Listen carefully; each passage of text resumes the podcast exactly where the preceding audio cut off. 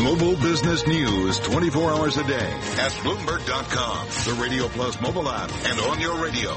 This is a Bloomberg Business Flash. From Bloomberg World headquarters, I'm Charlie Pellet. Stocks are fluctuating near records right now, though. We have the Dow, the S&P, Nasdaq. They're all declining. Europe's common currency weakening following a convincing defeat of populism in France's presidential election. The S&P 500 index down a point at 2397, down less than one tenth of one percent. The Dow down seven to 20,999, down less than one tenth of one percent. Nasdaq is down two points to 6,098, a drop there of less than one tenth of one percent. The 10-year down 730 seconds, the yield 2.38 percent. Gold up 60 cents the ounce, little change there to 1227.50, up by about one tenth of one percent. West Texas Intermediate crude up eight cents a barrel to 46.30, higher by two tenths of one percent. I'm Charlie Pellet, and that's a Bloomberg Business Flash. All right, Charlie, thank you very much. Charlie Pellet with the Bloomberg Business News Flash. You are listening to Bloomberg Markets. Carol Massar, Cory Johnson. We are Bloomberg Radio.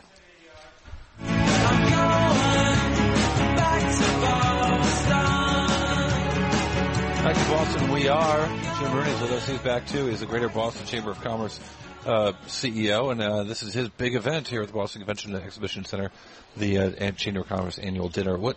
How do you describe this to people? I don't know from San Francisco, people from New York. How do you describe how important this event is? Because it is pretty unique. Well, it's the biggest uh, gathering of business people in the Greater Boston community that come together um, every year to celebrate the contributions of the business community to the vibrancy of Boston and the entire region. There's something unique though about this city and this community. Um, you know, it's big city, small town. What is it that there's an expression? But I really do feel like everyone knows each other. Everyone's willing to help one another out. Yeah, I like to describe it as a city of manageable size um, that allows you, uh, as you say, to get to know people in a in a better way. Uh, it's a city. It's only about 45 square miles, so geographically, uh, it's small as well. So yeah, people know each other. Businesses interact with each other, and business leaders in the city step up to try to make a difference. Uh, it, it, and there is a real vibrancy go to Boston right now. Um, uh, I think a big part of that might be GE coming to the city, and, and as GE goes through its own transformation, becoming more tech focused, more software focused, uh, focusing more modern industries, but then doing that from here.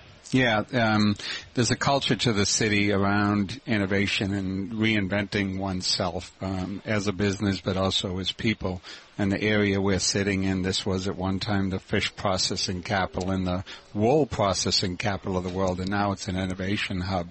Um, so over decades and centuries, that kind of transformation of what defines commerce uh, in this region has happened over and over again, and I think GE and their decision to locate right here in this district speaks to that. Yeah, it's a pretty big deal. Um, the theme of tonight is about return on influence. Talk to us a little bit about that. Well, uh, we spent a lot of time thinking over the past year about that very issue of what defines business and what defines commerce. Uh, in Greater Boston and why people choose to be members of business organizations like the Chamber.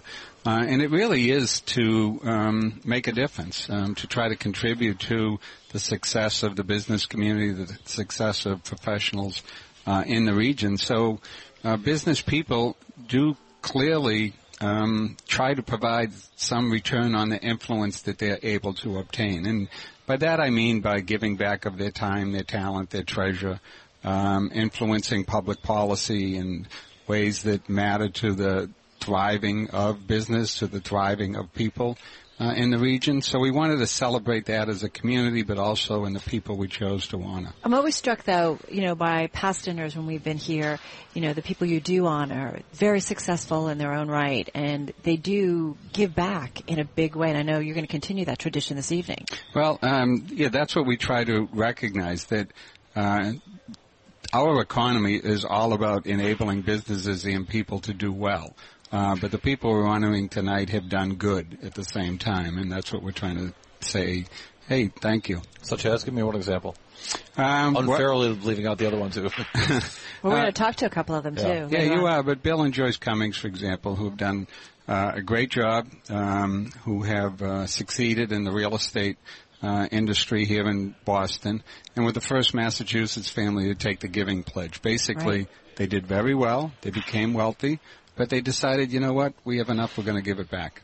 We're talking about the Warren Buffett, Right. Bill and Melinda Gates, Yes. were giving the bulk of their wealth back. Right, right. So Yeah, it's remarkable. So it, it's very impressive. And, and, and talk about the role of, of politicians have here. I know they're, they're, they'll be present, the mayor will be present, the governor will be present, but more over in the, in the role of sort of helping to guide businesses because po- politicians aren't always on the, on the cutting edge of, ch- of, uh, of, of business and technological change, and yet they're going to be being asked to kind of foster that here. And you guys have figured it out here in Boston. Yeah, um, you know, you'll hear a lot about, particularly as it relates to relocations like GE, the relationship between our Democratic mayor and our Republican governor, uh, both of whom will be here, uh, both of whom have established uh, very good connections with the business community because they want to grow the economy and they want to create jobs. And they know that the business sector is the sector that does that.